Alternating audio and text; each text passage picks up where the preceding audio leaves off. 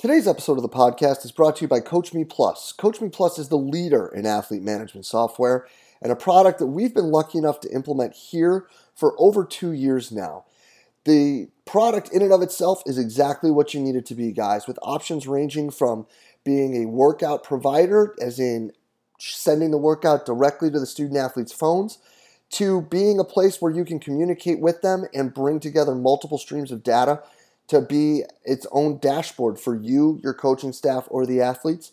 Or you can use what we've added to our, our menu of Coach Me Plus activities, and that's the hydration station, where all of this information that is provided is based off of research from the Korey Stringer Institute, where we're looking at weighing in versus weighing out and then providing optimal hydration uh, strategies for the student athletes by them selecting through the menu and tapping on what they'll take home with them and what they're consuming prior to the next practice um, when all the numbers at the top are lined up green. It's something we've had really good success with and the kids have really bought in on. Just another great example of the awesome product that you can find at CoachMePlus.com. Guys, uh, hop over to CoachMePlus.com today and check it out. It, it's a product I guarantee you won't be disappointed with. Hey, everybody. If you enjoy the podcast and the content it provides, be sure to hop over and check out the community. The community is an exclusive members website that is just an extension of what we do here in July at the Central Virginia Sport Performance Seminar. What it is is a combination of video lectures, a coach's corner with your Monday morning take home information, and a forum where you can talk about anything and everything related to the field of strength and conditioning.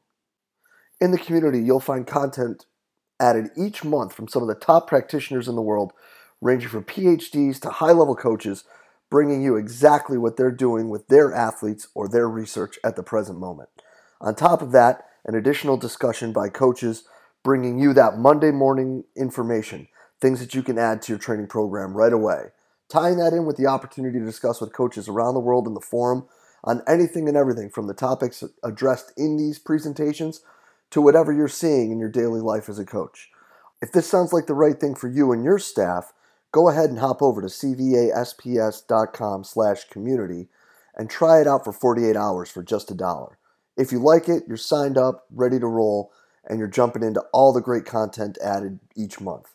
If not, feel free to go ahead and cancel at any time. No questions asked. We're really excited about what we're building in the community and hope you are too go ahead and hop over to cvasps.com slash community and check it out today. Hello and welcome to the podcast. Today, guys, we have an awesome discussion with Mladen Jovanovic talking about culture and its impact in sports.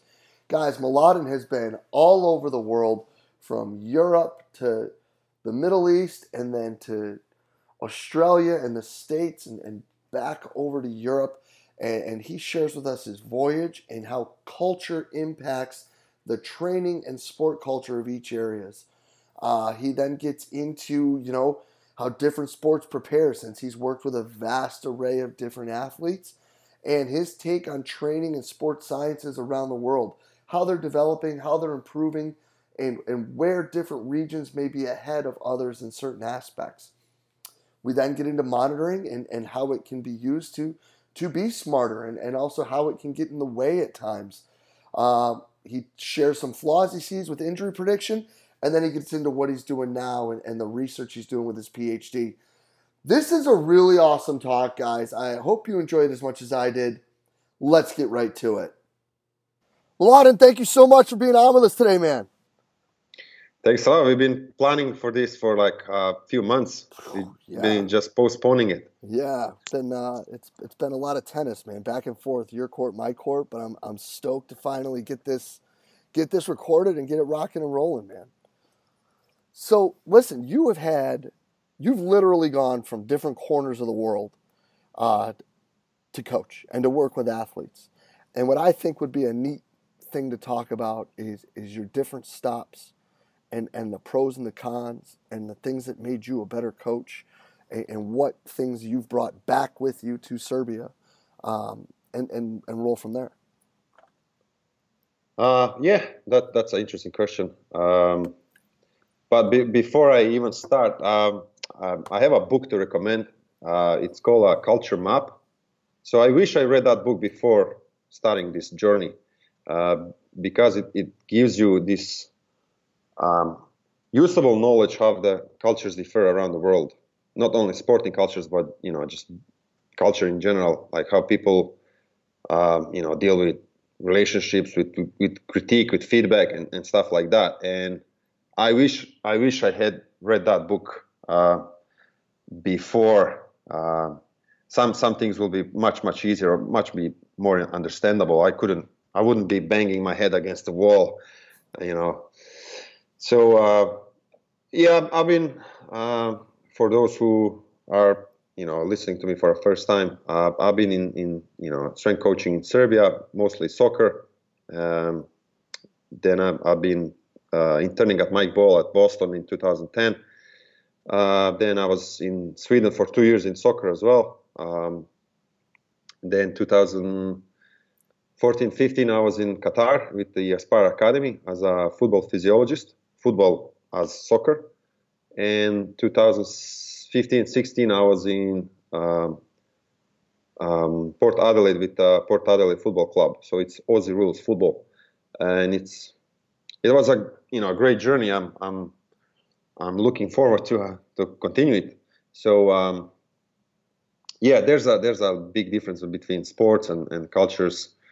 Um, for example, um, you know, working with soccer athletes in, in Serbia is quite difficult because, first of all, um, you know, salaries are the issue. So the money is issue. You know, you don't have facilities. Um, the culture level, when it comes to strength conditioning, is pretty low. It's getting better, but it's it used to be really really bad. So I know get, getting them to lift lift heavy, you know, it's quite hard because you don't have equipment. So we usually tend to use uh, commercial gyms.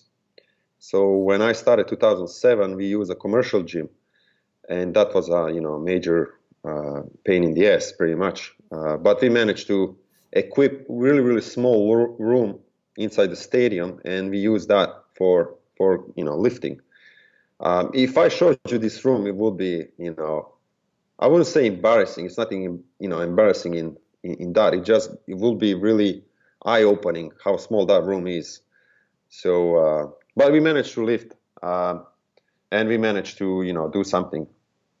But uh, for example, when I moved to Sweden, uh, the the contrast that hits me is this is the level of the athletes when it comes to education in general. So they are much more educated, uh, and they are more and they much more embrace the you know strength conditioning. So most of the athletes over there, when I was in Hammarby, they were already familiar with you know strength lifting, you know squatting, cleaning, snatching, you know bench pressing and stuff. So it was quite easy to to to work with them.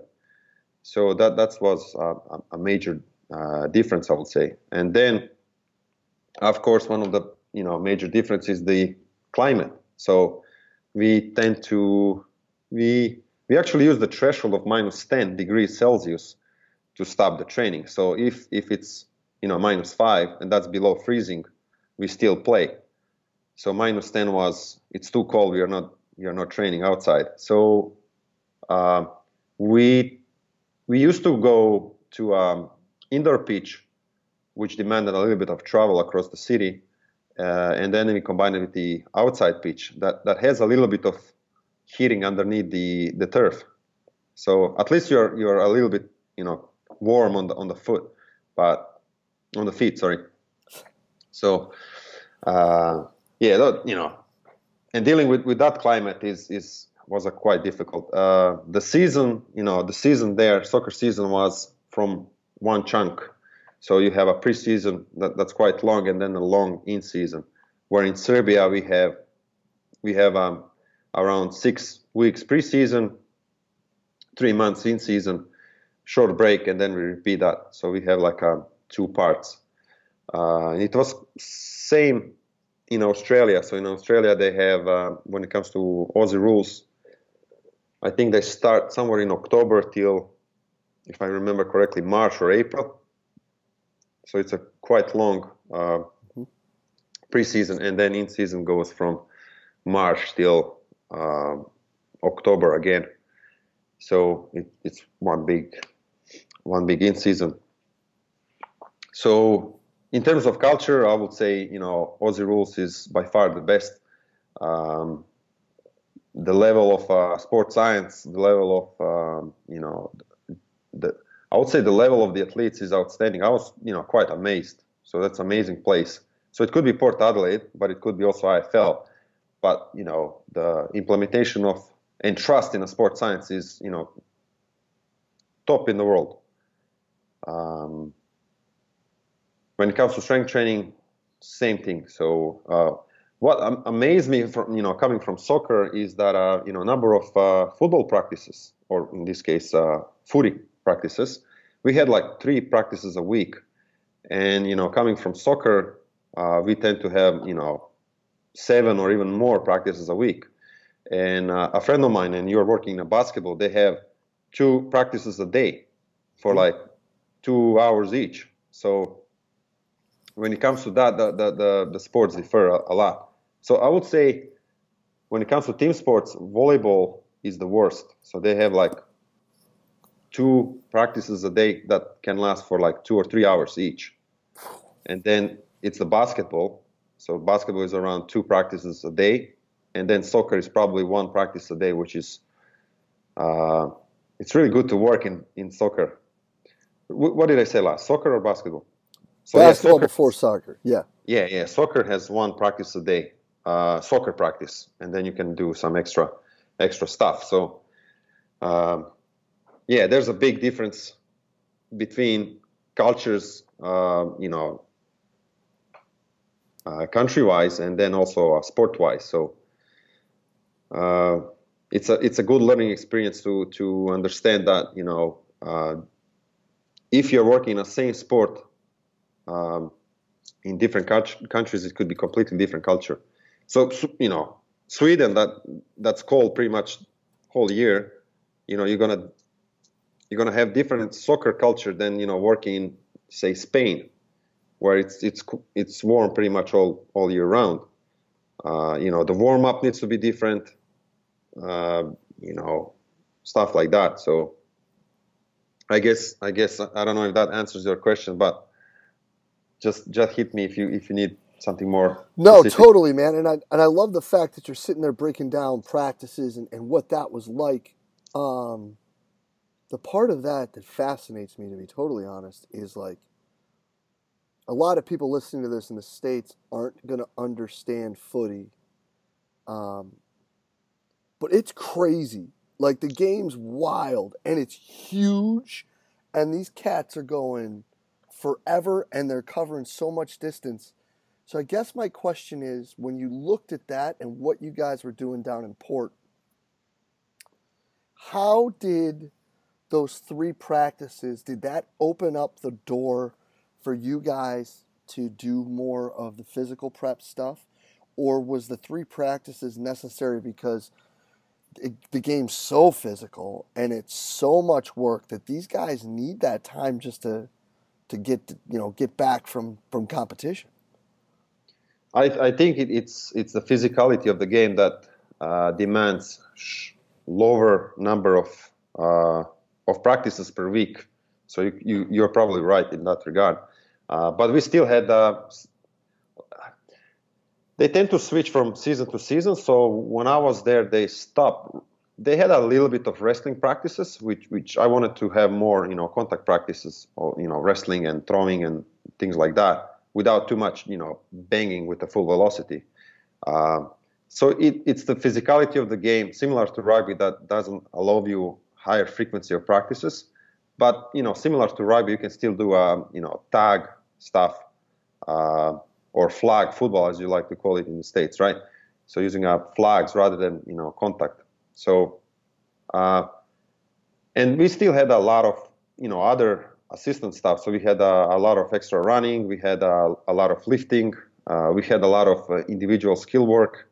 Uh, they call they used to call craft. So they had a lot of each athlete needs to have a lot of say ground balls, maybe 100 ground balls two times a week. Uh, things a lot of kicking practice as well. So there's a you know a lot of footy, but there's not not a lot of uh, um, tactical team sessions. Interesting. I like that though because I get those those technical practices, as long as they're kept on, you know, focus, can be recuperative in nature as well because you're allowed just to kind of zone in on one thing. It shouldn't take that long. You get your one thing in, and then you you get out. Well, I, from my limited experience to, to footy, I'm I'm mm. probably I'm by far not an expert in that. So the first time I actually saw a game was, you know, when I spoke to Burjo for the first time. I, I was aware, of, you know, of the AFL, uh, and I saw maybe a few clips of the games, but and I read few articles about it, and most of the interesting sports science stuff comes from AFL. Mm-hmm. So I was aware of the of the sport, but by far I don't have much experience with it. But from my limited experience, um, I see that the sport is going through a transition. So the first, I would say, the first phase of that sport was really, you know, rough sport. Was a not not a gentleman game. So it was like a it, everybody, you know, the goal of the game is to punch someone in the face, pretty much. So they had a lot of fighting. It was really, really physical, but mm-hmm. physical in terms of you know punching someone in the head, pretty much. A lot of you know jumping on on on head and a lot of bumping and stuff like that. So it was really physical. And then the phase two pretty much is the running game. So it, it became a running game. So all this stuff, um, you know, the fans and the athletes and the coaches started becoming fascinated with you know GPS and how much you run. So they, they look at those numbers and, and judge the performance in, in terms of how much you're running. But uh, similar to soccer, I think soccer passed through that phase, and, and soccer is now becoming a very intelligent game. Um, and I think footy, Australian Football League, is is going to that progression as well. So the next step will be saying, okay, it doesn't really matter how much you run, as long as you are, you know, smart in the game. So I think the next step, and I think they're starting to realize that. So the next phase will be, okay, you know, it's important to run in a game. It's important to be physical, but you know, you you need to be tactically smart. So interaction between the athletes needs to be, you know, top notch. So I think that the paradigm will shift. So coaching will become more, and it's actually becoming quite already. Uh, it, it's it's going to become less physical focused and more tactically focused. So similar that's happening in, in soccer. So I think that's a next step. And again, I'm I'm a complete uh, lay person when it comes to you know footy history and, and, and footy. But from my limited ex, you know exposure to the sport, that's that's what I see as a as a sound being involved in multiple sports. So and that, that's why I think the number of sessions uh, group sessions and team sessions, is going to increase, but the you know physicality might might decrease in those sessions. So let's let's let's piggyback on that. I think that's pretty cool because I think that a lot of people, I mean, still, you know, GPS is still a pretty sexy thing, and a lot of people still like to look at all that data and those numbers and whatever they may be pulling from it. But when you're talking about smarter and the technical tactical aspect of it, are you referring to those monitoring aspects as well? And if so, how do those fit in with the quote smarter technical tactical aspect in your mind? So one of the analysis I did, and I remember doing it because uh, because Burjo Burjo wanted to show that to the coach. So uh, the coach has this um, idea idea that the more you run, the higher the probability of, of winning the quarter. So we use we use the running data for for quarter um, average per individual. Um, and you know, if, if, the quarter was won or lost or draw, so pretty much if it's draw, that's lost. So again, you have a classification problem, and then we try to try to predict if if the running performance inside the quarter can predict the quarter outcome, and it couldn't.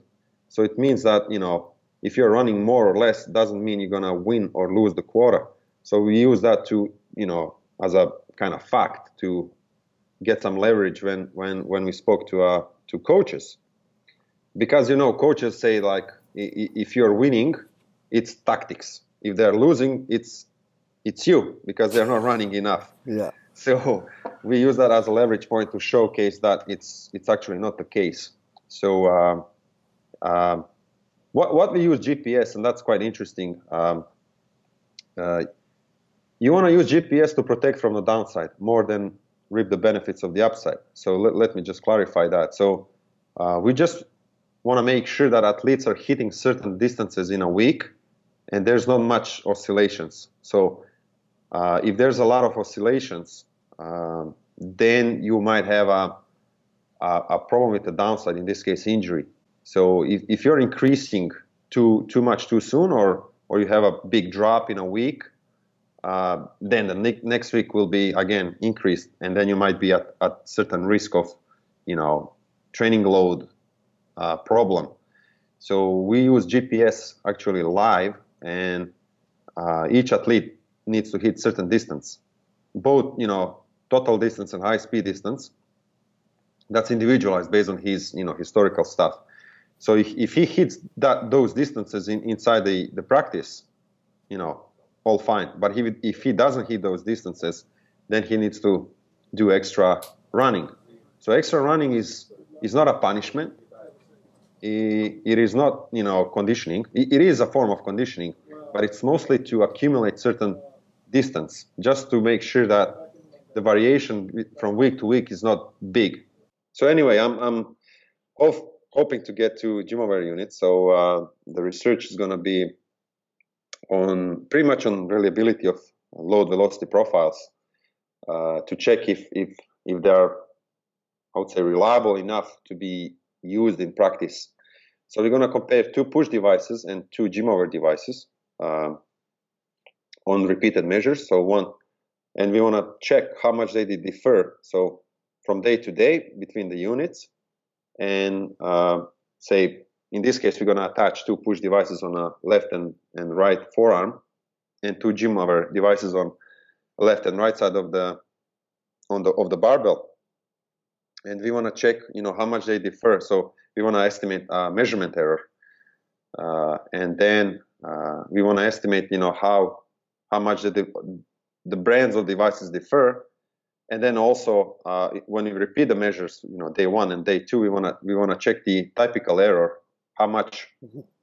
certain velocity-based estimates, you know, vary from day to day, and we want to check if that variation or that typical error is is bigger than that something that could be practically useful. So I'm hoping to publish two or three papers from that, and I'm gonna use that for a for a PhD. So, and this is this has already been done in in in Spain, something similar. Um, it's not exactly same protocol because we're gonna use two devices and and uh, two devices of each brand. Uh, but say Sp- Spanish researchers, they keep sticking to uh, putting all the athletes inside same bucket, and then try to estimate, you know, percent of one RM from velocity. but our approach will be more individualized. So we're going to create a um, individualized uh, load velocity profile, and then use that for for the analysis rather than you know pulling everyone everyone in. And there's going to be a lot of um, it, it's it, it's really fruitful data. It's really rich data because it, allows a lot of hypotheses to be tested. So I just I finished initial draft of the proposal. So hopefully we're going to start measuring in January or maybe February. Um, so wish me luck. Yeah, man, that sounds awesome. And I think that the the things that are really cool with it to me are, you know, obviously the validation is important um, because I think too many people hold too much clout in too many things because they're new or it's trendy or it's sexy or whatever it is. Um, and the reliability obviously is important day to day. But then looking at it on that next day and, and what that could lead to, because I think a lot of people like to use those tools It's kind of an offshoot of a readiness monitor, but I don't know if people really know if they're doing it right or not. Uh, so I think that's that's rad, man. I think that's really important. I think that because because people are tinkering with it, but I don't. That sometimes makes me nervous because if you let the kids know and they're just having a bad day, it's pretty easy to make 225 look like 405, you know? Um, so how you can actually break it down and look at things that way, I think is pretty awesome. Yeah, there's um, I think in the states you use vertical jump, like mm-hmm. actual vertical jump performance, and and it's been shown that it's not really sensitive to fatigue states. Uh, there's a fantastic papers by Rob uh, Rob Gathercole. Uh, I think he's from Canada. Uh, I had an interview with him on a complementary training, and there's a link so for, for the article. So what he did is he did um, first study he did is reliability of certain metrics. So once he showed that certain metrics are reliable, uh, then he proceed in in tiring up the athlete. So he measured certain metrics and then he did like crazy workload like 100 depth jumps or something like that. And then oh. the, the next the next something like that yeah. So the next day he he estimated uh, those metrics again to see which one is going to drop. And vertical jump actually wasn't really sensitive. So the athletes will still reach certain height. But what did change is the the way they perform the jump. So the kinematics and kinetics changed but for, for that you need to have like a forced platform mm-hmm. and you know might be a major pain in the ass to test the athletes uh, you know a few times a week so um, but it's much better than a vertical jump yeah. and, and and as you said people here's the thing that people don't even consider um, so imagine you're my athlete and today i test you and i see that the, you know there's a drop and there's probably according to a model there's a risk of you getting injured should I tell you that? So if I tell you you're going to get injured, there's a likelihood of you getting injured in the next seven days. Man, I just planted a worm in your head. Yeah, it's inception. So, yeah, and then then you might actually, you know, um, there's a saying I think in the states.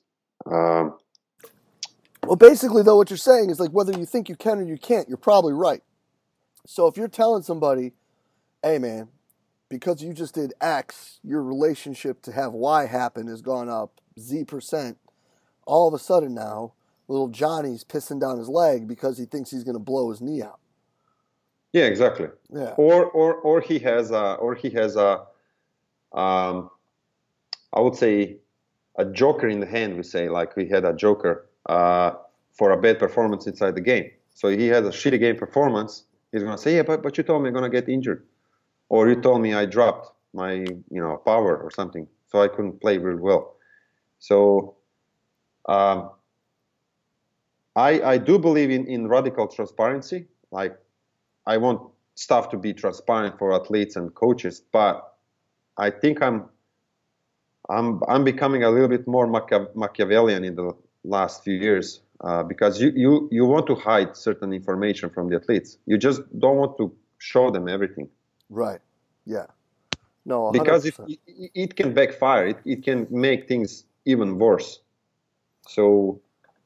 Oh yeah, and and listen. As soon as you give them an out, they're going to take it. Oh yeah, exactly. So you need to be smart to actually trick them a little bit. You need to be a snake. Yeah. yeah, you do need to be a snake. You know, you, you, you cannot be like radically transparent and just naive. No. So uh, we had one discussion to have these semaphore lights uh, where we we as a as a as a group of coaches and and med- medical staff we decide who's you know red green yellow. So red is you know at risk. Yellow is you know probably needs some modification or training and green is good. So we you know few coaches said like we, we need to sh- i actually asked should, are we going to show this to athletes? Is this going to be visible to athletes? And i said yeah. I said yeah but imagine you come to a practice and then you see i'm red. What, why, why the hell am i red? What's going to happen? You just create like a inception okay. as you said in the athlete's head. So sometimes you need to you need to withhold the information. Oh yeah. Uh, withhold the information with the aim of making things better, not withhold information with the aim of making things worse, if that makes sense. 100%. Yeah, dude. I think that's that's fantastic because you can you just feed them what what's going to help them and don't feed them what's going to hinder them. I think is is really important. And Mladen, I think this is absolutely a killer talk, man. I, I can't thank you enough for spending the time with us today and enjoyed Stoked we well. could finally catch up, bro. This is awesome. Yeah, thanks, thanks for inviting me, and um, glad I, I finally, finally synced, and Yeah. we, we get this done. Yeah, man. Well, appreciate this. Will be up real soon, brother. People are gonna love it. Thank you so much. Thanks a lot, Jay, Yeah. and uh, good luck with your work, man. Thanks, brother. You the same. And a huge thank you to Mladen Jovanovic for spending some time with us today and, and just sharing, man. Awesome stuff, killer stuff. Can't wait to see what his research brings to us. And, and guys, you know, somebody who's literally been around the world and seen it from five different angles, sharing how different people work, you know, in sport around the world. Just priceless stuff. I can't thank Mladen enough for being so open and honest and candid in sharing today. And as always, guys, if you did enjoy it, please share it through the social media outlet of your choice Facebook, Twitter, Instagram, whatever it may be. If you like this talk, guys, and you know somebody that it could benefit, please shoot them a DM with a link to it, email them a link to it, tweet it at them, Instagram post, tag them on it. We're just trying to get the best information we can find out there to all the great coaches. And as always, guys, thank you for everything that you do for us here at Central Virginia Sport Performance. We will be back next week with another awesome guest. We will see you then.